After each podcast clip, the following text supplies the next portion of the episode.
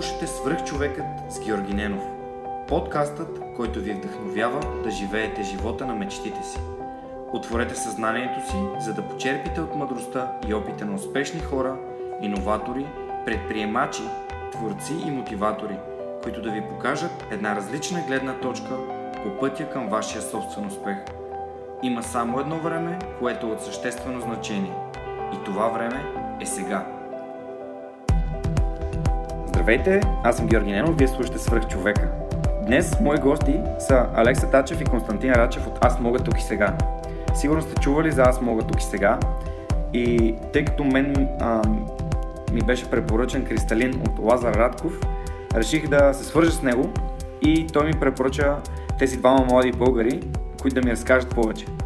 Неговият стат беше Бих искал двама младежи на по 19-20 години да разкажат защо са останали тук и правят магии. Те са супер човеци, което беше перфектно и за целите на предаването се връзва идеално. Днес ви запознавам с тях. Здравейте, момчета! Здравей. Здрасти! А, нека започнем с това какво представлява аз мога тук и сега. И че това е една, бих смело казал, най-силната и най-посещаваната ученическа инициатива през последните 6, вече 7 години, тъй като първото, първото издание, с което започва аз мога тук и сега, е именно Националното състезание по информационни технологии и визуални изкуства, което както всяка година се провежда в едно много китно градче курортно на края на България, в Родопите. Това е град Девин, в един много, много специален комплекс. И там магията, която се крие и която се даде, аз мога тук сега през далечната 2010 година, не е като миналия век, но все пак с 6-7 години, а, всъщност не събра двамата с Алекса тук днес и те събрала вече им изгубих на бройката, може би над 3-4 хиляди ученици и учители, които все още обменят опит. Това, което сме наблюдали през годините е, че участниците, които са идвали на нашите състезания и на всичко, което организираме, след това се колаборират много, много успешно и създават връзки, тъй като нито Алекса, нито аз сме от София, но така или иначе се случва ние да работим заедно с него. Може в момента да сме тук, но всеки е от различна точка на България и когато някой се замисли, е много интересно да си колаборираш, ти да кажем си сандански с някой, който е от Добрич, защото реално това е по диагонал от другия край на България. И една такава комуникация с хора с сходни интереси е нещо безценно. Бих казал, тъй като още в ученическите си години, които не са толкова далеко, съм изпитал, може би, някаква липса на това, че а, когато кажеш на някой, да кажем в колкото и да страна 5, 6, 7 клас, че се занимаваш с компютри, е, те гледат малко другите такова откачено, излезе да летеш навън или нещо да прави, което е много хубаво, но нямаш тази подкрепа на своите връзници, тъй като Не Знам те ли, разбират? Да, не те разбират и ти малко се озоваваш, а сега какво да се деля от приятелите си. Аутсайдер. Да, или да пробвам да направя нещо, което ме кефи, обаче пък сам да се уча.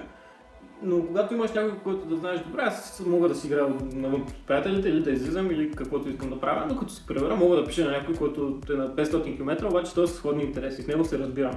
Може да се събираме за една седмица или за два дена през годината или пет пъти през годината за по 3 часа, няма значение. Тоест сходни интереси и цялата тази комуникация, дали ще е през телефон, дали през някой чат, просто е безценна. Когато ме ме интересува нещо, мога да се обърна към него и това, че аз мога да се занимавам с програмиране, той може да се занимава с дизайн и двамата, реално два фриланс прохождащи звезди или какво да работим заедно и защо не да, да правим първа проекти и събития, което се случва много често.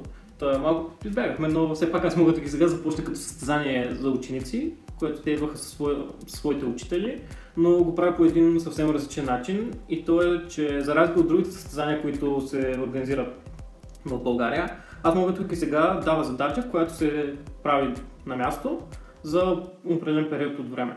Тоест нямаш една задача, която ти се измисляш проект и сега 3 месеца го разработваш, че някой ще ти помогне. Ти в крайна сметка отиваш пред едно жури, което какво за 10 минути представяш проект, който си градил 5 месеца.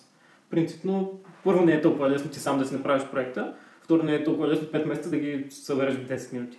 Как можеш да се събереш цялата работа, която си свършил ти, двама или трима човека в рамките на 10 години за половин година. А и в интерес на истината това от наш, нашия опит, а и от това, че съм участвал на много състезания, винаги показва, че някой друг може да ти направи проект. Ти можеш да си добър защитата му, но това не означава, че ти си добър разработчик или дизайнер или каквото и да е. И това променя мога тук сега. Задачите се дават на място, задачите са от различни категории и това, което правите, получавате сутринта всеки задание, всеки участник се получава задание, има да кажем в различните категории от 4 до 7 часа за работа, с тези 4 или 7 часа той си предава проекта и бива оценяван от не кой да е, от най-добрите професионалисти в сферата, които всеки ден работят това. От собственици на студия, от управители, project менеджери, senior, web девелопери, програмисти, каквото, каквото се сетите. Просто от най-добрите хора в сферата.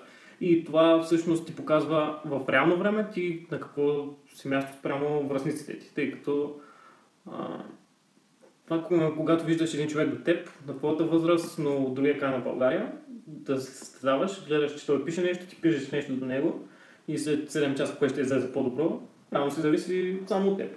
Да си достатъчно добър и ще видиш, добре, аз тази година може да, да не съм първи, обаче до година той пак ще седне мен и аз мога да го разбия. И това е нещо, което промени, аз мога тук сега още с първото състезание и това се хареса много на ученици и учители.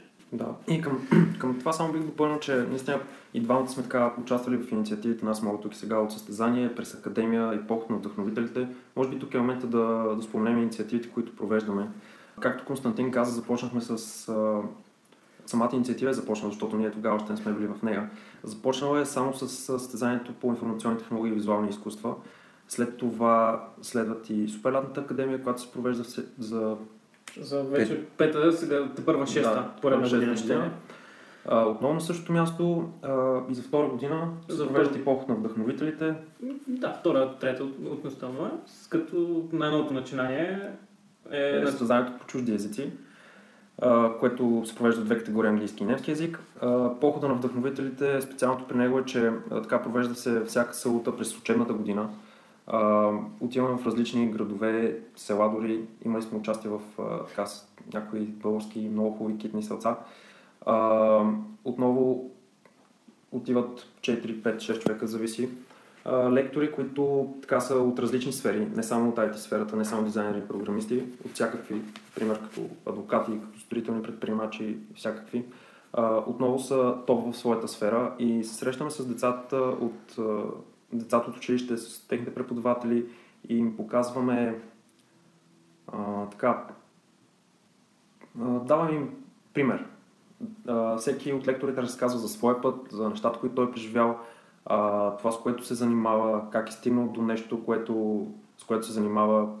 И така опитваме се да, да, да мотивираме децата да правят това, което искат тук в България. Опитваме се да им покажем, че наистина в България има много добра среда за развитие, бих казал. И, а, и не е това, което ежедневно дават по новините, че България е ужасна. Mm-hmm. Няма захващане тази тема, но наистина не е така. В България има доста добра среда за развитие. Не само в IT сферата, в почти абсолютно всички сфери. И това се опитваме да кажем с похода на вдъхновителите. Mm. Това, което не е особено там, че както и Алекс каза, не е нужно всички да станат програмисти или абсолютно всички да станат дизайнери. Това е нереалистично. Не може в една държава 7 милиона да имаме 4 милиона програмисти и 3 милиона дизайнери. Не, ти това, да, това е изключено. Това няма да има кой да движи останалата част от държавата, от абсолютно всичко няма кой да има. Да, в България има нужди от лекари, от строители, mm. от инженери, от всичко друго. И това, че се проповяда една такава пропаганда, абе, станете програмисти, ще вземате луди пари без да, без да вършите никаква работа, вие стоите по цял ден на един компютър и то си е песен. Да, не, обаче никой не казва, че когато цял ден стоиш на един компютър, след това, когато се прибереш у вас, а, не си почиваш, ти си татки скапан, докато ако да. вършиш някаква физическа работа, ще легнеш, ще преспиш и най-вероятно физическата болка ще подмине. Като цял ден на един компютър, след това главата ти пуши, като се прибереш, нито искаш да поглеждаш компютър, нито телевизор, обаче пък повечето случаи имаш още работа. И това да стоиш по 10-12 часа, изпитвали сме го голяма част от хората, от тримата, които сме тук и аудиторията със сигурност, това не е благоприятно. И аз съм много против това да се казва, те програмистите правят много пари без да... Без да, да, да, може през ден да напишеш 50 реда, обаче за тези 50 реда да си мислил 3, 4, 5 седмици, ако искаш, няма значение. Mm-hmm. Това е свързано с чисто мисловна дейност и Лично да. аз смятам, че това е един аспект, който не е за пренебрегване изобщо.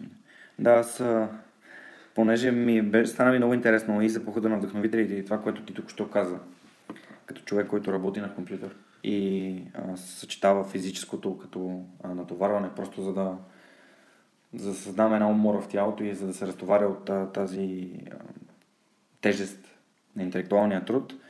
А, и съм го направил чрез фитнеса. Някои хора имат нужда просто да, да направят обратното. Когато цял ден имат тежък физически труд, да се превърнат да прочитат една книга, да направят нещо друго, което да събудят съзнанието си, защото съм работил в оби бар на един хотел и честно да ви кажа, ако не бяха книгите в това лято, не знам какво ще да се случи с мен. Просто имаш нужда мозъкът ти да, да работи, да прави нещо. А, ще се върна на похода на вдъхновителите. Звучи ми точно сякаш аз описвам подкаста и това, което идеята на подкаста. Тоест да покажа на хората, че има други такива добри, хубави примери, хора, които са намерили своето призвание и, и го правят много добре. Тоест да провокирам нашите слушатели да изберат това нещо, което им харесва и да го правят. Има нали, един цитат, че ако намериш това, което обичаш да правиш, прави го безплатно и няма да работиш един ден до края на живота си. И това е много, много готино. Аз от списъка с събития, които погледнах на, на сайта, аз мога тук и сега, може би изпуснахме само лятната езикова академия. Ами това е нещо, което те първа, те първа ще се обявява и ще да. набирам много, много инерция. Да, но искам между сега това, което каза. А, когато ходим по места, които са извън, извън София, тъй като а, походите всяка седмица, както и Алекс каза, са в различен град, било то в северна, южна, източна, западна mm-hmm. част на страната, няма значение. А, учениците, с които се срещаме, са, може би на всяко място си имат нещо, нещо уникално. Те са много по-различни от това, което може би тук сме гледали градския транспорт и това, което виждаме всеки ден, тъй като в София все не се набиват, може би някои много добри примери, но и други не толкова. И считам, че учениците, които са от по-малките градове, имат, да не кажа, дори по-голям шанс за успех в която и да е сфера, тъй като те са много по-нахъсани. Защото при тях едно събитие, за да отидат на едно събитие, не трябва да си хванат просто трамвая, който ще ги остави 5 спирки по-надолу. При тях отиването за едно събитие, тъй като повече това, което се прави е в София, знаем, било то през седмица, през две, има някакво, някое събитие, което, наистина, на което искаме да присъстваме. Няма значение дали се заплаща или не. Но когато си на 200-300 км от София, на теб това ти е свързано с разходи за транспорт, ако е 2-3 дена с разходи за, за нощувка. И а, това, че първо ти се учиш така иначе да подбираш, второ, че си много по-нахъсан. Да, знаеш, че няма да отидеш на това. И че някой, който отиде, може би ще получи нещо на готово. Те ще му кажат, виж, е, това, това е новата технология, започни да се занимаваш с нея. Но така или иначе имаме достъп до интернет и така, което не трябва да ни спира.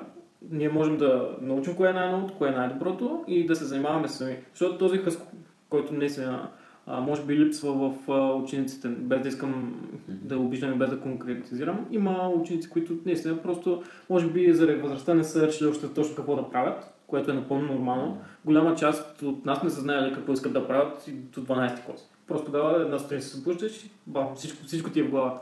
Но когато имаш някаква ясна визия, когато макар и заради някакви обстоятелства не всичко може да ти дойде на готово, ти си много по-нахъсен, се бориш много повече. Може да спиш по цяла нощ, може да не спиш, но в крайна сметка това някога някой ще го забележи и дали ще ти подаде ръка, дали а, сам ще направиш някое много, много значимо откритие, било то за, за себе си, за семейството ти, за дадена група от хора. И наистина, съм на мнение и бих искал да подканям всички хора, които си мислят, че абе аз като не съм от София или от Пловдив или от Бургас, Варна, от големите градове, а, аз като не съм там, то парите са там, сега пък нямам работа, нямам какво да правя. Да, може работата да не е дошла на готово, може да трябва да пътувате или да правите нещо, но в никакъв случай а, това не ви прави по-малко способни. Даже, както няколко път казах, поне според мен това им дава някакво преимущество на това, че са в пъти по-нахъсани и по-жадни за този успех. Да, мотивацията определено си е фактор във всяка една сфера на нашия живот и хората, които така обощавайки това, което казваш, че високата мотивация се обославя от липсата на много възможности да направиш дадено нещо. И когато тази, този, това събитие или а, тази възможност се появи пред теб, ти я грабваш. Именно. Затова, когато ходим в някой мал, някой мал град, някой малко село, има хора, които виждат, аха, аха не, е, не е било невъзможно. Сега тези хора дойдоха и аз мога да отида. Този път не ми е трудно. И мога да отида, да ги слушам и да взема урок или полука, или да открадна нещо от това, което ми казват. И след това да се преваря и да го приложа. Тъй като всъщност нали, това казват, че занаят не се научава, занаят се краде. Така едно Връщ, връщаме се на първи епизод с Лазар, който каза, че един от двата начина нали, да придобиеш блага е да ги откраднеш. А, добре. Това много ми, много ми изкефи, което разказахте в началото за, за средата. Всъщност, вие обобщихте това как създавате една нова среда на тези хора. А, ако искаш, Алекс, кажи за, за тази среда и за резултатите, които забелязвате, когато хора с сходни интереси събират. Ами да, всъщност аз така скоро преди две години за последен път участвах в инициатива Аз мога тук и сега. Както каза по-рано Константин, нали, събираме деца от различни краища на България, и, а, но с сходни интереси, участват с, така, с в няколко различни категории, който в каквато си избере. И тази, тази среща на, на различни хора, на различни характери, но с сходни интереси, е лично и за мен е била доста полезна, защото наистина в, в нашото ежедневие, когато бях ученик, а, около мен нямаше а, така мои връзници, мои съученици, които да се занимават с това нещо, с което аз се исках да се занимавам, с, с нещата, които започвах да, да, да уча, да се занимавам и наистина това така ми липсваше. Но когато за първи път отидох на, на състезанието през 2014 година, така усетих, усетих емоцията и тръпката от това да наистина около теб да има една маса хора, които са с твоите сходни интереси, а, с които си обсъждате разни неща по, по, общия, по общия ви интерес и, и също когато заедно създавате продукт, наистина чувството накрая е много така, запалваш се и се мотивираш все повече и повече да, да продължи да се занимаваш с, неща, с нещата, които правиш и да, да не спираш просто. просто. Защото в гимназиите наистина това така, в повечето гимназии не, не, се, не се проповяда това нещо. Мисъл, никой не застава да мотивира децата, повечето преподаватели не, а, просто гледат да мине часа, съжалявам, че го казвам. Да си преподадат материал. Да, да мине материала, всеки преподавател си държи на неговия предмет, което е напълно нормално, но това не е начина. Наистина в, училище, в повечето училища няма мотиватори. И имам много малко а, хора, учители, с които сме се срещали през тези години а, покрай инициативите нас много тук и сега, които са надъхани и мотивирани да правят а, правилните неща, да обучават добре учениците си, така че те да успяват и да им показват правилния път. И така през годините много се радвам, че всъщност разбрах за инициативата. Случи се много случайно, но след това съжалявах, че не съм разбрал по-рано, не съм тръгнал още от 8 клас да участвам. За първи път участвах в 11 клас, което е така доста късно. Но, но все пак така доста се радвам, че а, бях участник. А, вече съм и в а, организаторското семейство на Аз мога тук и сега и продължаваме да правим нещата, а, които ни харесват. Правим неща за децата, за да им покажем а, това, на което сме научени и ние. Защото аз като, като участник, имало е хора през годините, между другото, които са ми казвали, не се занимавай, остави това нещо. А, имало е хора, които са ми казвали, остави инициативата, не се занимавай с нея, не ходи там. Защото аз бях доста активен и така се опитвах да, а, да подражавам и се опитвах да правя нещата в духа на инициативата. И много хора ми казаха, остави, откажи се. Но аз казах, не, нали, ще продължа. Това е нещо, което аз искам, така го чувствам, така го усещам. И много се радвам, че Кристалин ми даде възможността да съм в екипа, за да мога да правя това, което, за да мога да предам на, на участниците това, което аз съм взел от инициативата. И това, това ме мотивира всеки ден да, да работя пряко с инициативата и да, да помагам на хората, които идват след, след нас, имам предвид учениците. И така да създаваме една по-добра среда за тях и да разберат, че наистина нещата се случват, стига да имаш достатъчно желание и мотивация да го правиш. Тук исках да ти задам един много важен въпрос. Някак си усещах как отиваш към, казвайки, че всички са ти пречили, едва ли не са казвали как това не е, не трябва да занимаваш с него, а, намери си нещо друго, което да правиш. А, това ми напомня а, разговора, който имах миналата седмица, в предишния епизод, за има един цитат, че ученик, учителят се появява тогава, когато ученикът е готов. Какво се има предвид под този цитат? Че не можеш да дадеш нещо на някой, който не е готов да го получи. И е много трудно да обясниш на някой, който ти дава акъл, гледайки те от собствената си гледна точка, за това какво трябва ти да правиш или не. Тоест, ти от аз мога тук и сега си взел много, може някой да не е взел за себе си. Или пък някой изобщо да няма идея за какво аз мога тук и сега.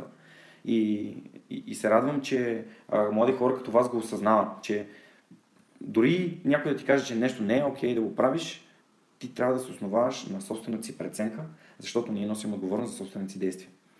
И колкото и така млади да сте, е супер, че го, че го осъзнавате и че го разбирате. Учителите, да се върна само на учителите, наскоро четох, някъде попаднах много интересно твърдение, че съвременната образователна система ни учи какво да мислим, а не как. Тоест, не ни кара да мислим по нашия начин и да, да мислим а, за това как да възприемаме нещата. Просто има една а, база от знания, която трябва да назубрим и съответно да пре, предадем с собствени думи или дословно, на базата на което получаваме оценка. Това не е много окей. И такива инициативи ми харесват за това, че а, създават в желаящите да се развиват някаква идея, която а, те сами насочват мислите си към нея. И среда, защото наистина там средата среща учениците с, с хора, които са професионалисти в своята сфера и така дава една реална възможност за започване на, на професионален старт, за започване на стажове, на работа, което се случва. Случвало се и продължава да се случва. Е, вие сте част от Аз мога тук и сега, да, защото да, сте били участници вътре, нали? Да, да, да. И всъщност това, това, което казваш, съм напълно съгласен, че в училище понякога, тъй като и двамата до скоро ходихме на училище, до преди 3 години, аз до преди, преди две. две. А, да, това е неприятно. Не може абсолютно всички да могат да научат всичко на еднакъв материал, еднакво добре, да го възпроизведат, било то лист, било то в вербален mm. Вариант, еднакво добре и едно към едно. Това е абсурдно, абсурдно невъзможно. Е. Но, но там, според мен, се прокрадна една много лоша идея, че това, че не може да се получи с този материал, не означава, че не може да се получи с по-малко или че не може да се получи с някакви задължителни минимални знания. Тъй като а, е много хубаво, когато всеки ученик от по-малък знае било то с помощта на родителите си, с помощта на приятелите си, с какво иска да се занимава. Всъщност аз бях решил още пети клас с какво искам да се занимавам. И ми беше, ще бъде ясно след това с какво, трябва, благодарение на състави на родителите ми, какво трябва да уча и на какво трябва да наблегна, за да продължа някакво подобно развитие. Но проблемът идва, когато някой ученик трябва да кандидатства в университет, било то в България или в чужбина, но той не знае какво иска да прави. И тогава се получава едно много, много неприятно положение, в което да, ще е много хубаво всеки ученик да избира било то след 8, 9, 10 клас, както и впрочем в момента, ако не се греша, да. реформа, че след 10 клас вече се профилира а, това, което учат учениците, ще е много хубаво. Но какво става, когато един ученик не знае какво иска да учи точно, но пък знае, че не иска да учи всичко? Как, какво правим в такъв случай? Той не може да избере и едното и другото. И това, което е, че да, може да ученик да иска да стане програмист, но това не означава, че той не трябва да учи български язик. Не, не означава, че не трябва да има физическо възпитание.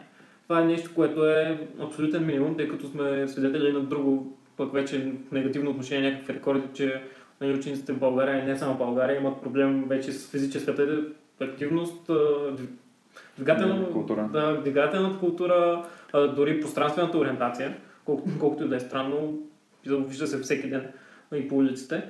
А, така че не може, не може да се сърдят, когато им кажат, вижте сега, ще имате 3 часа или 4 даже физическо и 5 часа български язик. В България сме.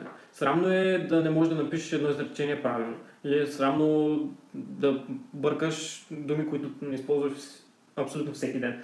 Няма значение в какъв разговор. Да, ти можеш да си най-брилянтен програмист, но когато започнеш да бъркаш някакви такива елементарни неща, никой няма да започне да гледа добре на теб. Да, хубаво е да говориш чужди езици, вече изобщо не считаме нито английски за някакво предимство, тъй като 90% от хората го знаят. Хубаво е да знаеш повече от един западен или чужд език, както ги водят в училищата. Но това да не знаеш езика, родния, да, родния си език е срамно. И поне според мен, дори в такива специализирани паралелки профилирания, които ще се правят, е нужно да се наблегне на някакъв, някакъв минимум. Или той, някой, който е решил да кандидатства с биология, много добре. Обаче защо да нямаш математика? Не става въпрос да решаваш е, интеграли. Но, но става въпрос да можеш да сметнеш едно квадратно уравнение, без да се затрудняваш, без да викаш трима човека да ти помага. Все пак говорим за човек, който ще излезе на 19 години с някакво средно образование. Не може, да, телефонът ти е в джоба всеки един момент, обаче не може за някаква проста сметка трябва да вади всеки път и така нататък. Има някакви, поне според мен, минимуми, които трябва да се покрият и там идва проблема, че с учениците, които не знаят какво искат да правят, но знаят, че не искат да учат всичко, те, те какво трябва да правят? Трябва да спират да учат ли? Ами... Трябва, да, трябва да решат. Това си личен избор. Тогава родителите могат да се наместят. Обаче какво става, когато нали, всеки от нас най-вероятно познава такъв случай, в който на няколко родителите са му казали, Учи това. да, учи това, нали, то е хубаво сега, стани архитект, не е лошо. Добре, заплатено. Да, и започваш, ти учиш първа, втора година, обаче виждаш, че и какво? Прекъсва се две години, вече си решил какво искаш да правиш, нали? А, записваш наново. И както знаем, всички се събират там класовете на 5 на 10 години. Добре, и другите ще дойдат с 5 години и ще кажат, аз нали съм изкарал дали в България, дали в чужбина е такова образование, такова. Ти ще кажеш, аз съм втори курс, защото прекъснах там на половината и почваш да, нали, да се обясняваш и самата ситуация ще е много конфузна за теб. И, и поне според мен, да, родителите и приятелите са фактор. Но когато осъзнаваш, че това, към което те насочват е по-скоро това, което те искат, а ти няма да се чувстваш сигурен там, ами помисли, но в никакъв случай пък не вземе такива прибързани решения. Аз не искам да съм космонавт, утре искам да съм футболист. Няма, а, няма някаква универсална рецепта, поне според мен за това. Всеки го прави както го чувства. И другото, че няма някаква професия, която да е табу. Мисъл, казваме, това няма да станеш такъв. Мисъл, не може да станеш такъв, защото е какво си, е какво си. Стига да си най-добре в това, което правиш или добър. Със сигурност някой ще, ще иска да работи за него или със сигурност време ще откриеш своя фирма, която да го прави. Няма, няма такава спирка. И не, другото пък, което е много, много далечно, че това да успееш в извън рамките на България не е толкова лесно. И ако не можеш да успееш в рамките на родната си държава, където ще говорят родният език, едва ли ще те приемат където и да е, като местен и кажат, о да, ти сега си се махнал там, където си, ела тук да направиш бизнес, ето ти много, много пари, на нас не е трябва. Наготово. Да, наготово и сега ти правиш това и това, много, много ти се кефим, да. Обаче ти за тях, ама никога няма да си равен. Може би прав, прав, правнуците ти да са равни с, с техните. Но ти никога няма да си. Да. Да, ми, интересна, интересна гледна точка имаш. А за мен лично този екзистенциален минимум наистина е задължителен. А, и самия аз в момента чета биографията на Илон Мъск не знам дали да. сте успели да я прочетете. Също и там, много... да, а, има един момент, в който се разказва за това, че той влага цялото си усилие да получи максимални оценки и максимални знания по предметите, които за него са важни. Всичко останало е, а той даже точно цитата е как за предметите, които изобщо не го интересуват, просто му трябва оценка колкото да мине класа, той си цъка на видеоигри и яде чипс и, и защо не го интересуват тези неща. Това е целеустременост, когато знаеш точно какво искаш да направиш. И тук вече отиваме към момента, когато не знаеш. Вариантите са, аз как постъпих, защото аз не знаех какво искам да уча. Просто записах економика. Просто придобих някакви, някакви базови познания за нещо, което е, да кажем, економист, това е най-общата професия в България. Придобих тези познания, вече отивайки в отделните предмети, маркетинг ми беше интересен. А, статистиката не е толкова управлението ми беше интересно. Математиката не ми беше интересна. И сега, 6-7 години след като съм завършил образованието си, се оказва, че програмирането ми е на сърце и ми е много лесно и а, много с голяма лекота получавам знания в сферата на програмирането, мисля така, както мислят програмистите. Какво искам да кажа? Искам да кажа, че когато ние правим един избор, дори да използваме правилото проба грешка, пак е по-добре да проверим какво не ни се прави, за да знаем по-добре. Защото не, никой, много са рядко случаите, които, както във вашия, се появява някакъв, някакъв момент, в който си кажеш, ето това е, което искам да уча и то точно преди да започнете да го учите. Имам приятели, които са записали а, някакво образование като инженерно и са го прекъснали, учат нещо друго. Имам приятели, които са записали да учат някакво право. Все това се презаписват на някаква философия или психология. А просто образованието, дори образованието като такова, ти дава някаква друга гледна точка и всеки един момент имаш възможност да се прехвърлиш към това, което ти е интересно. И както може да свериш, смениш работата си. Да, дори да е грешка, трябва да застанеш за тази своя грешка.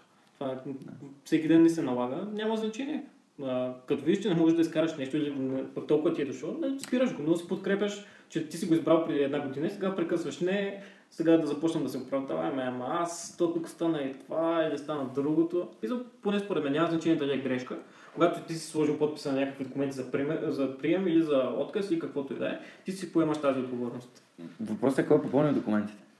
Е, да, да, за, да не за студентите сами си ги попълват. Не, не, въпросът е ако Да. родителите ти Да, кажат да. учи това, според мен не, би, не, не е окей. Не, Защото ти оставяш някой друг да контролира Да. живота ти. Не, не е окей, но отново там трябва да се прояви някакво такова чувство, че не, не може после след една година да му кажеш Абе, мамо, тате, вие сте виновни. За вие ме накарахте. Да, вие ме насочихте там, но аз се записах, аз седи какво си, аз седи какво си. Грешката не може винаги да е във всички около нас, поне, поне според мен. А, може някой сега, нали, такива случаи, в които чак са ги завързали такова, запиши се това, нали, надяваме се, че, че вече няма такива случаи, но а, когато си приел, а и когато някой все пак те оборва, те кара да кажем да пишеш нещо, да учиш нещо, той излага свои, своите аргументи. Когато вече ги чуеш веднъж, не е толкова напрегната ситуация, казваш, казваш добре, ще се помисля. И през това време не се може да помислиш, помислиш върху тези аргументи. Ако нещо не ти харесва, ти да излезеш със свои контраргументи. Но а, мисля да забравиш, ама аз сега тук ходих на кафе и така нататък, става въпрос за бъдещето ти. И в един такъв момент не можеш да кажеш някой друг ме накара и аз сега заради това няма да уча или заради това искам това и заради това искам онова. Родителите са ти родители, те абсолютно винаги ще те подкрепят. А, независимо от то морално, финансово, така че а, ще стигне все пак един момент, в който ще си дадеш сметка, «Ами аз не мога цял живот да живея на гърба на, на някого. Ня- Няма значение, те са ми родители, те на колкото и години да станат, каквото и да правят, може за тях да нямат нищо, но за мен ще дадат всичко. Така или иначе. И заради това считам, че особено такива грешки, такива обвинения не са... Това е по-скоро за оправдание. Да, това търси си оправданието в някой, В някой нещо. друг. Наскоро а, попаднах на един готин цитат в един подкаст, че когато се оправдаваме, ние всъщност показваме на хората около нас, че не контролираме собствения си живот. Да, всеки, когато кажеш това, е, това, е, това и той е, еми, не, той ти си Добре.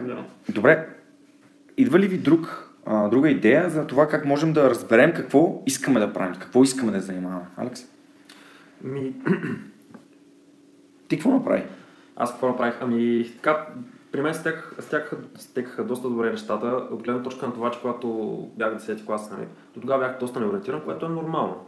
И около втория срок, някак в началото на, на 10 клас, така, моята класна ръководителка беше по, ми преподаваше по информационни технологии и един ден имахме час при нея и каза просто а, правиме часове по проект Успех по информационни технологии, а, в които се занимаваме с веб, ще правим сайтове, започваме от началото, каза има ли новити. И аз до този момент не се бях занимавал и казах, аз ще пробвам. Информационни технологии винаги са ми били приятни, увлекателни и винаги така съм се старал най-вече там. Нали. А, след физическото, разбира се, изпитание.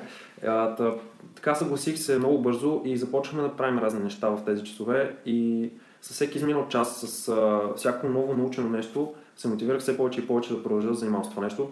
Явно просто това е, това е нещо, което, което е за мен. В Смисъл, яв- явно добре си пасваме, защото на мнение съм, че в нашата сфера, ако нямаш така достатъчно мотивация, достатъчно причини да се занимаваш с това нещо, наистина насилно няма как да се занимаваш с него. А за момента намирам достатъчно така добра мотивация и доста причини да се занимавам с нещо, с което се занимавам. И така, при мен стекаха добре обстоятелствата, но, но наистина това, което си оговорихме преди малко, имах се ученици, които а, станахме 12 клас, дойде време за кандидат студентски изпити предварителните и те не знаеха какво ще кандидатстват, какво им се учи, какво искат да учат. И на много от тях родителите им помогнаха така да изберат. Ще се разбере така близките една-две години дали е било правилното за тях. Но така, това, беше, това бяха нещата, които случиха с мен и така може би промениха доста в хода на събитията. Така ми помогнаха да се насочи в една правилна за момента, за мен считам посока. И какво учиш сега? В момента съм втори, студент, а, втори курс студент в Техническия университет София, а, специалност компютърно и софтуерно инженерство и не съжалявам за избора, който направих между другото, защото им- имах така още няколко варианта, които ми бяха готови. В смисъл, можех да избирам между три университета и три различни града и три различни специалности, но така наистина много се радвам, че избрах, че направих този избор и заставам зад него. В Смисъл, А ти какво? Ами, аз уча същото, само че съм трети курс. Пак в технически. Ти си в трети курс. Да. Ами аз съм единствения явно тук, който учи в софтуерния университет. И специално за, за тази сфера, е, пък подкрепям, че може би образование, което да ти дава диплома, която казва, да казва ти си програмист, може би няма да ти свърши 100% работа. Не е задължително. Не е задължителна. А, когато Търсят се повече знания тук. И, Да, и двамата да. сме решили, може би, да задълбочим, тъй като на мен ми беше интересно. Така или иначе, живот и здраве след вече година и половина ще излезе инженер, да се надяваме. А, няма проблем за сега с това, но ми беше, знам ли, интересно малко по, по научната, инженер, инженерните науки, които ще добавят някакви знания или пък ще отнемат други. Тъй като преди това и аз съм се занимавал сам през цялото време, съм се занимавал по начин, по който са започнали всички. Четеш, проба грешка, тук един код, там друг код, но а, колкото и да си чел как работи, било то най-просто как работи компютъра, е друго, когато започнеш да боравиш на едно по-низко ниво и с програмни езици и така нататък. Да, приемам, че има хора, които сами се занимават с това. А, и аз съм пробвал, но сякаш университет като те събере и там пък да един друг поглед събирате с... Преобладават теоретичните знания в университета. Аз съм забелязал, че това понякога води след себе си една такава тенденция на липса на практически умения. При вас обратното, при вас практиката е дошла преди да дойде теорията. Което, което, е, което е плюс. А, може би ако беше такъв случай, в който аз съм решил, че сега не искам да стана Нещо сухо. програмист, да, първо да ми дадат 3-4 години а, ето ти тази теория, научи я сега на изуст и нали, после те първа да започна а, или по едно проектче там на година, на две, тогава най-вероятно ще да ме убие това. Ще да го завърша с... Да, нали, да, стоте зора, но, но когато вече имаш практиката и може би в един момент не ти става толкова интересно, ами вече погледаш малко по, как да кажа, в научната гледна точка на... Няма значение на коя, е да- която и да е сфера и предмет. И знам ли, това за момента се оказва и пред двама ни някакъв плюс, тъй като и Алекс, Алекса може да каже, че а, предвид хората, които са били в университета и отпадат, а, имат дори още първи, първи семестър, Да. първите месеци, а, те виждат, че не е за тях. Може да са си мислили, че, не, че е лесно, че всичко е за тях, обаче когато не издържиш първи месец в университет, си на 19, кажеш, «Абе, не мога повече, защото нали, не мога толкова много неща да ме занимават, ами няма, няма кой да ти го направи по-леко. Нали, всички знаем, че като отидем на работа, като ти дадат една задача, никой не те пита в повечето случаи, нали, абе това много ли ще ти е тежко да, да, да го свършиш? Можеш ли Нали, да го направиш? да, ако искаш нещо малко по-лекичко, така, ама на теб да ти е удобно. В началото може би, но след това, когато си отишъл да вършиш работа, няма как да стане. И това, това също е най-ценното, на което учим университета, поне според мен. Колкото и да, да ти дават неща, които може би не са твоето полезрение, може би да не са ти толкова интересни, а, трябва да се научиш да, да ги учиш сам, да се справяш сам с тях, да издържаш на натварване, тъй като голяма част от хората, особено в тази сфера, учат и работят.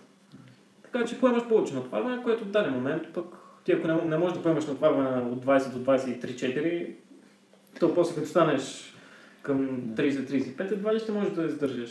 Познавате ли Наков? Познаваме го. Познаваме. Да, Наков ми е водил и лекции и доста, доста ме кефи като започна сега тук. Трябва да четете и да пишете код по 16 часа на ден. Всички така сме започнали, то е трупане. Не знам, мен лично много ми харесва начина по който се преподава софтуерния университет и начина по който Наков е утвърдил да, и определено работи учене чрез справяне. Дори в епизода с него той го сподели, че в софтуерния университет се учим чрез правене, нямаме домашни, защото хората не ги пишат. Щом не ги пишат, идват, пишем упражнения, решаваме задачи, пишем код, преписваме код и отново и отново и отново и така, докато хората натрупат стабилни знания в подходяща среда, обградени от други хора, които искат да правят също. И, да, да, всъщност това наистина се оказва най- най-ценното и там всъщност ми допада много, че да, може да си бил много, много добър програмист, но в един момент, когато осъзнаеш, не можеш да си 60 години или 50 или 40 или 30, 24-7 програмист. Най-вероятно и организмът няма да издържи. Тогава трябва да се научиш по някое време да бъдеш си добър менеджер, да можеш да разпределяш живот и здраве, да, да, да, да, ти дадат да, да отговаряш за хора, които ще са програмисти, които ще имат работа, но ти ще трябва да преценяш кой колко работа може да поеме. Ти трябва само да ги напътстваш. И там идват други качества, които според мен също се получават е, и сте имали не една или две лекции за тях, които да са как било то да си управляваме времето, как да си управляваме нашите проекти, тъй като изглежда е много просто, като започнеш един проект, дайте, момчета, правим такъв проект. свършим го друга седмица. Да, да, ама ето, някой трябва да поеме някаква по... Организационна да, по организационно по-отговорна да каже, добре, момчета, ама сега, айде да ще направя това, ти ще направиш това. И гледайте, нали, да спазим срокове. Затова има групови проекти в софтуерния университет, а и самия Наков отбеляза, че когато е решил, че иска да занимава с преподаване, е установил, че му трябват много soft skills. Именно, че, че реално soft skills в тази сфера и дори няма значение, дизайнер, програмист, в която и да е сфера, са от много голяма полза. Ако ти не можеш да комуникираш с хората, ако не си човек като човек, ако не може някой да се разбере с теб, абе какъв, какъвто и професионалист да си, ще намерят някой друг, който да е малко по-слаб от теб, обаче той ще е разбран човек. Кога- Когато му се каже нещо, той ще каже добре, и се даде да поговорим нещо. А, кога, ако си, си в някаква собствена вселена, която сложи слушалките такова цял ден, нали, никой не може да говори с теб, да ти обясни, ти прави всичко както го виждаш, няма как да се получи. Така че нали, преди да, да се заема в някоя сфера, трябва да сме си хора като хора. Добре, вие като програмисти, какво правите в... Аз мога тук сега. Как, как участвате в... то- Проект. Всъщност, може би това е едно от местата, на които се научихме, че не трябва да си само добър техничар или да се занимаваш само с езици за програмиране или с каквото и да било, тъй като когато дойдат участници на някои от нашите състезания или инициативи, академия, а, те не очакват, но за тях трябва да има подсигурена програма. За тях трябва абсолютно всеки един от нас да знае кой участник къде да е през кое време, къде да си оставят проектите, каква му е задачата. А, а, ако искате даже откъде да а, му намерите разклонител, за да се включи лаптопа, тъй като на едно състезание, а, което беше най, също е най-голямото в България, което е организирано 600 човека през 2014 да. година. Е, Дори е много трудно да осигурите ток за абсолютно всички участници. участници. Това са 600 лаптопа. Да. 600, 600 лаптопа са си цифра. И- напрежение. Да, и едно, едно такова преживяване, било то награждаване, пък сега това там, този проект, а, те научава, че да, няма значение колко добър а, си в конкретната ситуация. Да, може да си много добър програмист или да не си никакъв програмист.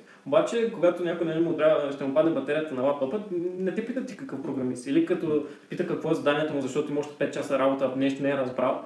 Ти или да можеш да компетентно да му отговориш, или да намериш някой билото от жури или ментори, който да, да отиде при него и не, не да му сега да му се сопкаш, ами да реално да се поставиш негова позиция, тъй като той е стресиран и така нататък. Така че, може би там тези soft skills, soft skills реално си, оказва, си оказват най-голямо значение, че да не можеш да говориш пред хора или с хора, които не познаваш, тъй като като дойдат 600 ученици, ти не, не ги познаваш. Колко да познаваш? Да си познава един или да си го виждал на предишно състезание някъде. Така че, ако не можеш да говориш с хора, Да, абсолютно съм съгласен с това, което Константин каза току-що. А, през призмата на един участник е много, изглежда много просто. В смисъл, отиваме там в петък, събота да си правим задачите, нали, вечерта събираме, опознаваме се с всички и да си тръгваме. Но за това цялото нещо се крият така доста месеци, бих казал, подготовка от организирането на цялото събитие, нали, през нещата, които се случват там, задачите, както Константин каза, след това проверяването и оценяването на задачите. Нещата са доста комплексни и наистина това, което и Константин каза, е едно от най-важните неща, което аз научих, най-вече откакто съм в, така, организаторското семейство, малко по-вътре в нещата на аз мога тук и сега. Едно от нещата, което ме научи това е комуникацията с хора. По принцип бях доста по-притеснителен при общуването ми, особено с непознати хора, но така за тази една година нещата, които, така, с нещата, с които спомагам за инициативата, наистина ми се налага да комуникирам с хора и бих казал, че така вече малко по-спокойно общувам с непознати хора и мога да си говоря с, така, с непознати хора, без изобщо да се притеснявам и не ми е никакъв проблем.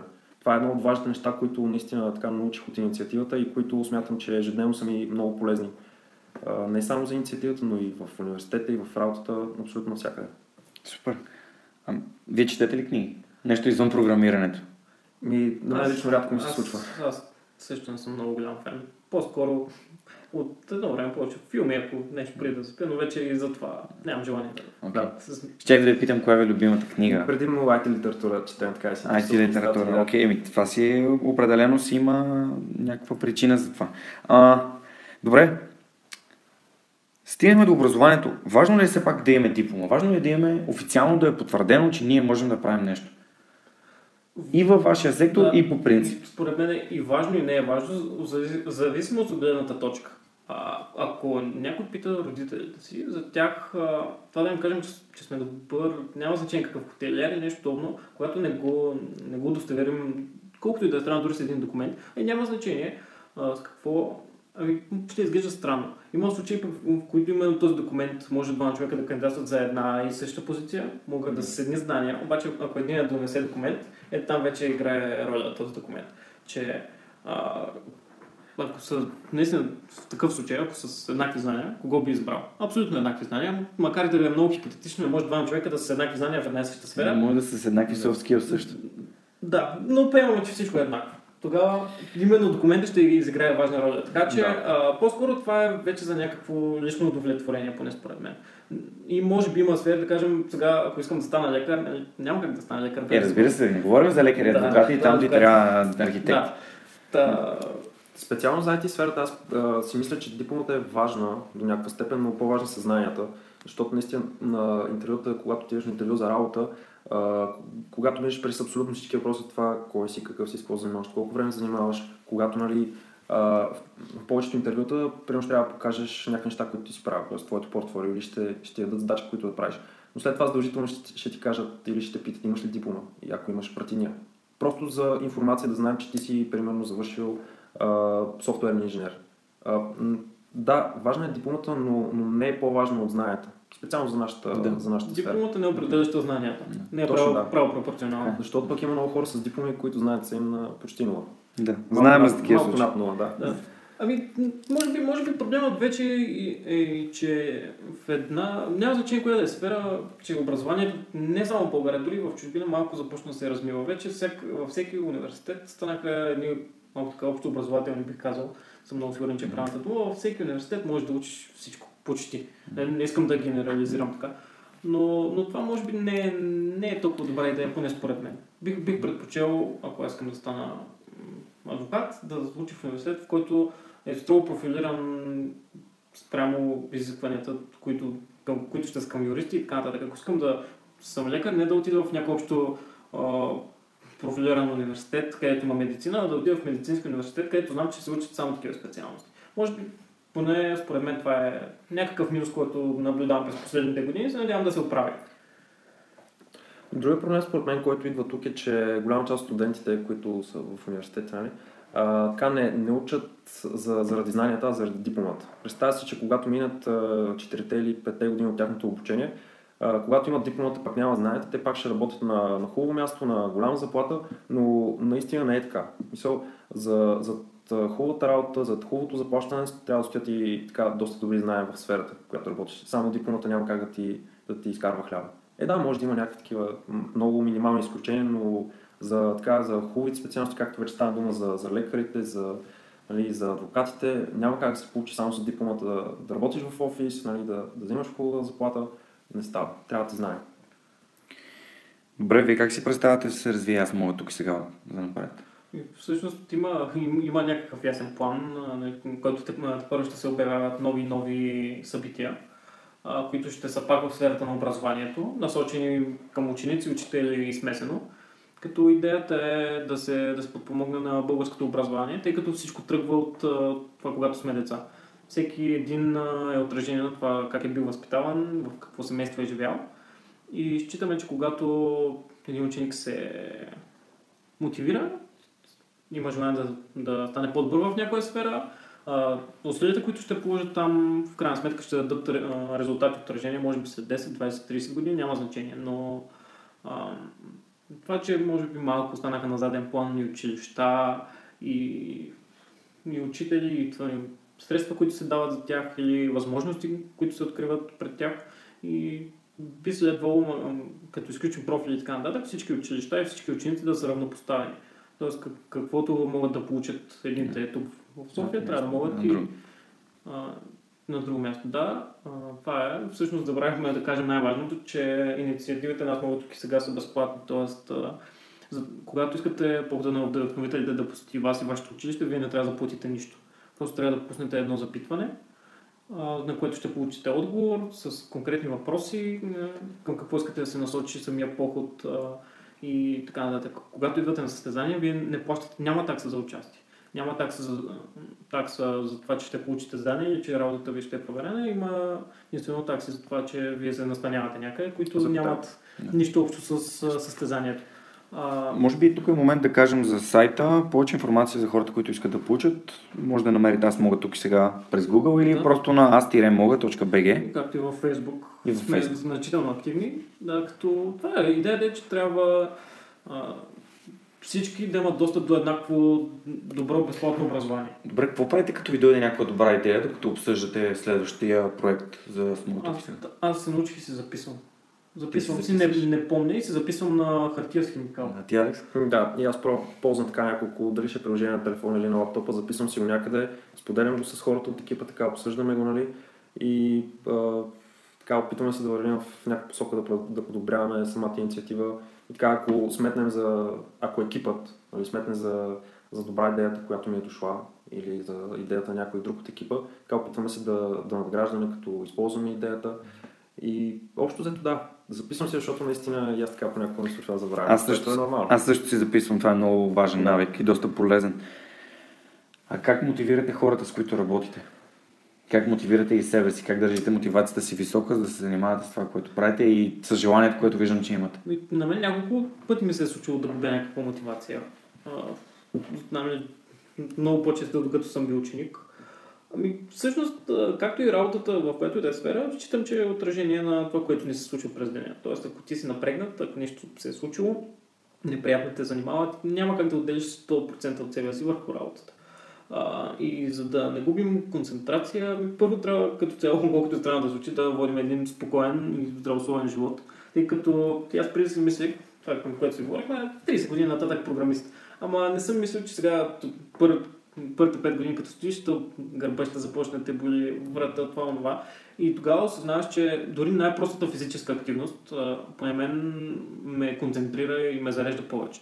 Да. Искам да си поговорим за това. Искам да си поговорим само да видим, Алекс, какво ще кажеш за мотивацията. А, аз лично се опитвам да мотивирам с личен пример. С нещата, които аз правя, с нещата, които ме мотивират, с нещата, които мисля, че биха мотивирали доста хора като мене, млади, а, с, с, така, а, които са се ориентирали в тази посока, защото аз между другото съм случил винаги на метода проба грешка от книги, без а, онлайн уроци, курсове, нищо. Винаги е било така обучението ми е било свързано с проба грешката, пробвам, става, нали, пробвам, не става, продължавам и така. Та, мисля, че така е доста мотивиращо, когато чуеш личен пример. А не, той е там ми каза това и това ми това направи, пък това стана. Не. На, така, според мен, личният пример е най-мотивиращ за хората, които искаш да мотивираш. Това е цитата на Ганди, бъди промяната, в която искаш, в която искаш да видиш света. Да. Да, много яко. Добре, а, да си поговорим малко и за здравето и за спорта, понеже нали, връзката към а, Кристалин и към аз мога тук сега и направи Лазар. Той е като мой близък приятел и а, ментор за физическа активност и здраве. Кажете сега какво научихте от Лазар и какво научихте от самите себе си. То може би е по-важно. Да, всъщност Лазар а, ни помогна много, а, тъй като когато той се включи, той се включи всъщност много в началото в суперредната ни академия, а, той показва на децата и не само на децата, и на нас, че дори едно ставане сутрин в 6 часа, 6-6.30, 7, за да направиш няколко много прости упражнения, би ти изстрелял от деня по-добре от 4 кафета или 2 Red Bull или каквото и да е. Просто една физическа активност зарежда тялото ни и макар и през деня, когато се почувстваме разконцентрирани, че, разконцентрирани, че губим фокус, а, ние много, много прости упражнения, които можем да правим във всякаква среда, без да изглеждаме смешно или ай, дори да изглеждаме Не. смешно, няма значение, а, ни помагат много, много рязко да се върнем обратно, да седнем и да свършим тази работа вместо за 3 часа, за час и половина. Тъй като а, просто ние сме устроени така, от край време не, това застояване, което се води, било то сутрин в колата за работа, в градския транспорт, В офиса. да, по цял ден в офиса, нали, сега ще отидем там да си вземем пици или дюнери. Да, на всеки му се случва и нали, всеки си вика, не, не, аз няма съм така до едно време. И всъщност трябва да стане нещо, което да го изплаща, дали да, да се погледне сутрин в огледалото и да каже, аз при една година не бях точно така. Сега, не, дали визията вече няма да му хареса, дали ще усети, че абе, гър, гърба го боли, кръста го боли. Всъщност това се случва при всички, които а, работят на компютър. Нали, пак си говорим много профилирано, тъй като не само програмистите, а и Да. Като цяло Да. хората, които работят в офис. всъщност имат този проблем, че едно такова състояние е преведен. Дори колкото и да е странно, Лазар ни показа с 500 или много интересен номер който може да си направиш Самомасаж. масаж. Самомасаж. И Да. всъщност това на абсолютно всяко едно място никой то не се забелязва. Може да си сложиш това приспособление на, на стола и макар и малко, то ти помага. Да, Да, така е, да. Това е нещо съвсем просто, което когато те заболи вместо да се държиш за врата и за гърба и да пъшкаш ох, ах, така нататък, нещо подобно в рамките на 5-10 минути може малко да те съживи. Е, да, но това по-скоро е лепенка. Може би а, важното нещо, което Лазар ви е казал е Да. как да се погрижите за себе си и да слушате тялото си. Да, всъщност това е, че нали, се проповядва много и съм напълно съгласен. Да, можеш по 20 часа на ден да работиш. Това ще ти помогне. Обаче с тези 20 часа тялото ти е скапано. И следващия ден не можеш пак 20 часа да работиш или 22 или колкото да е. Тялото си иска своето. Може да издържиш ден, 2, 3.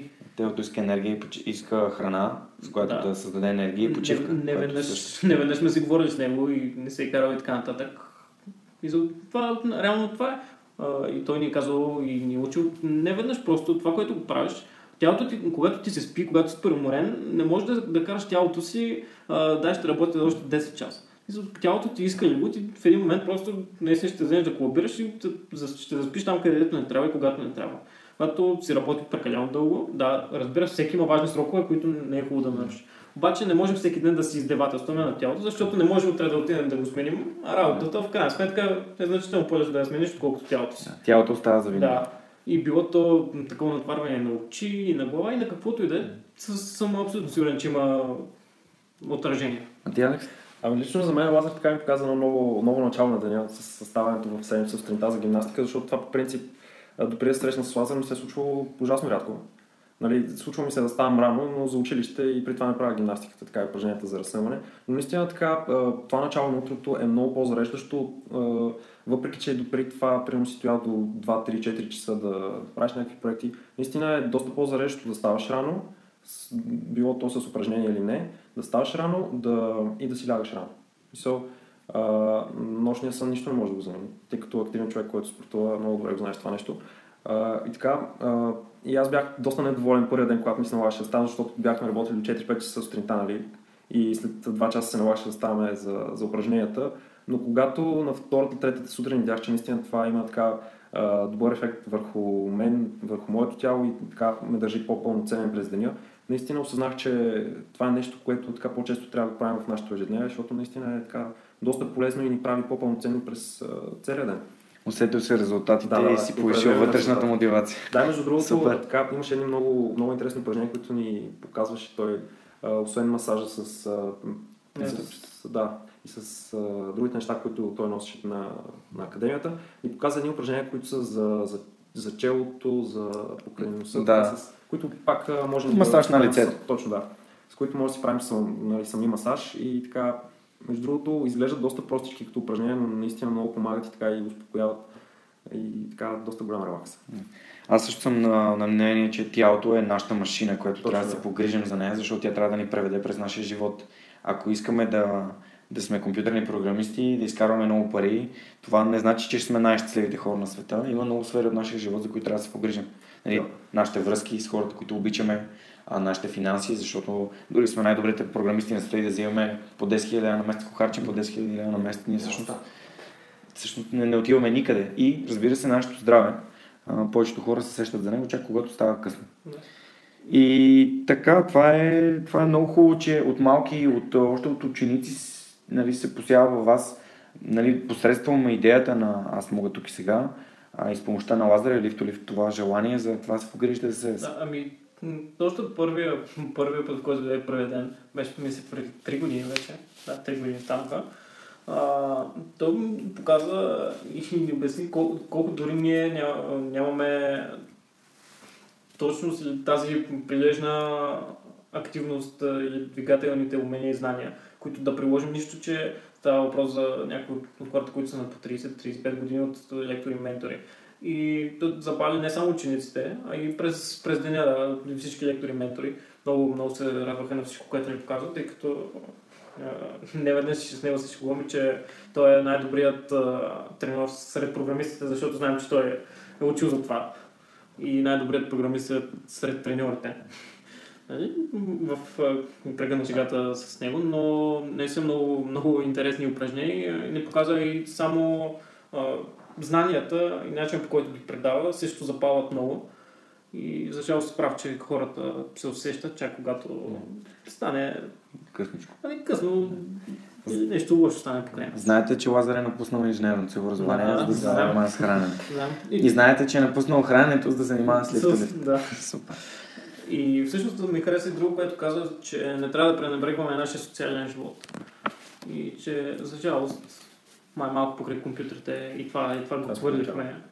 И сега, нали, то- това е много една болна тема. Аз, принципно, не много харесвам какво ни вземат социалните мрежи и така нататък, но, но все повече виждаме някакви такива ситуации, в които хората не могат просто, не могат да комуникират и каквото и да измислят и за следващия чат от application няма, няма да им помогне. Влизали сме в метрото рано сутрин, Да, знаем да. как изглежда. Да, Добре, аз искам да завършим с един много интересен въпрос. Това е въпрос, който задавам на всички мои гости. И ще ви помоля да отговорите на него. Въпросът е, ако можехте да се върнете с машина на времето назад към себе си, ам, колко назад бихте се върнали, каква информация бихте си дали, като може да общувате единствено с себе си, т.е. само до себе си може да стигнете. Ами аз, аз лично бих се върнал така в началото на своето гимназиално образование, още в 8 клас, когато бях, имах идея да... Аз в принцип съм учил в езикова гимназия и идеята, с която влязох в езиковата гимназия беше да уча немски, да, да го науча, нали, да отида в Германия, да, да уча там и евентуално да се установя там. И така бих се върнал там във времето и бих се задълбочил повече в немския, нали, да го науча малко по-добре. Също така бих, бих така може би още от тогава бих започнал да се занимавам с това, което в момента се занимавам. Защото, за разлика нали, от Константин вече казах, че аз малко на по-късен етап, чак в края на след когато започнах да занимавам с тези неща, което не го отчитам като грешка, може би е за добро, но все пак, ако имах такава реална възможност, бих направил тези двете неща. Основно. Тоест, ако мога да генерализирам това, което ти каза и да го обобщя с няколко думи, ти искаш просто да беше започнал малко по-рано. Да, да. Окей, супер. това, това, което аз бих се посъветвал. Няма да че да се върна, може би малко, доста по-малък. Ще да се посъветвам да съм малко по-търпелив. И може би някакви такива моменти, които да, били са ми полезни, като съм се учил само до посреднощите на компютъра и така нататък, може би да съм обръщал някакво малко повече внимание на хората около мен.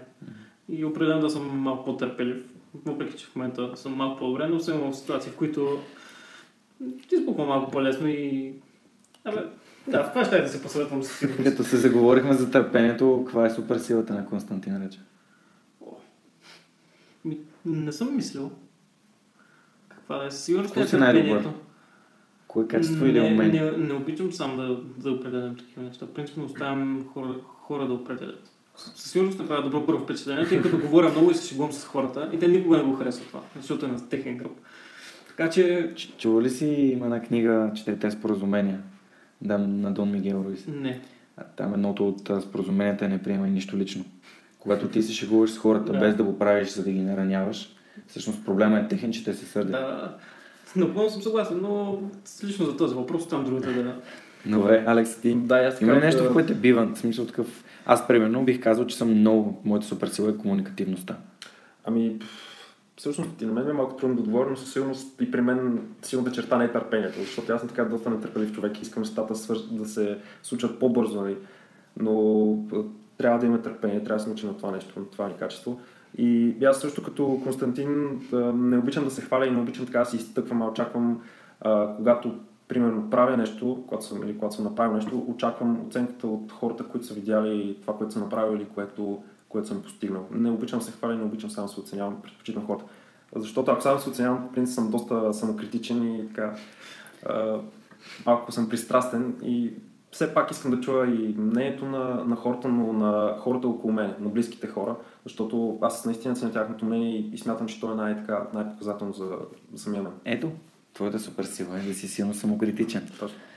Ами добре, момчета, много ви благодаря, че бяхте гости в Свърхчовекът, как да живеем живота на мечтици. Благодаря ви за това, че имате тази твърда позиция да работите за това българите да остават в България, моите да остават тук, да правят нещата, в които ги бива, да ги намират и да ги прилагат, да търсят вдъхновители, които да им помагат, разбира се, и да създават средата около себе си.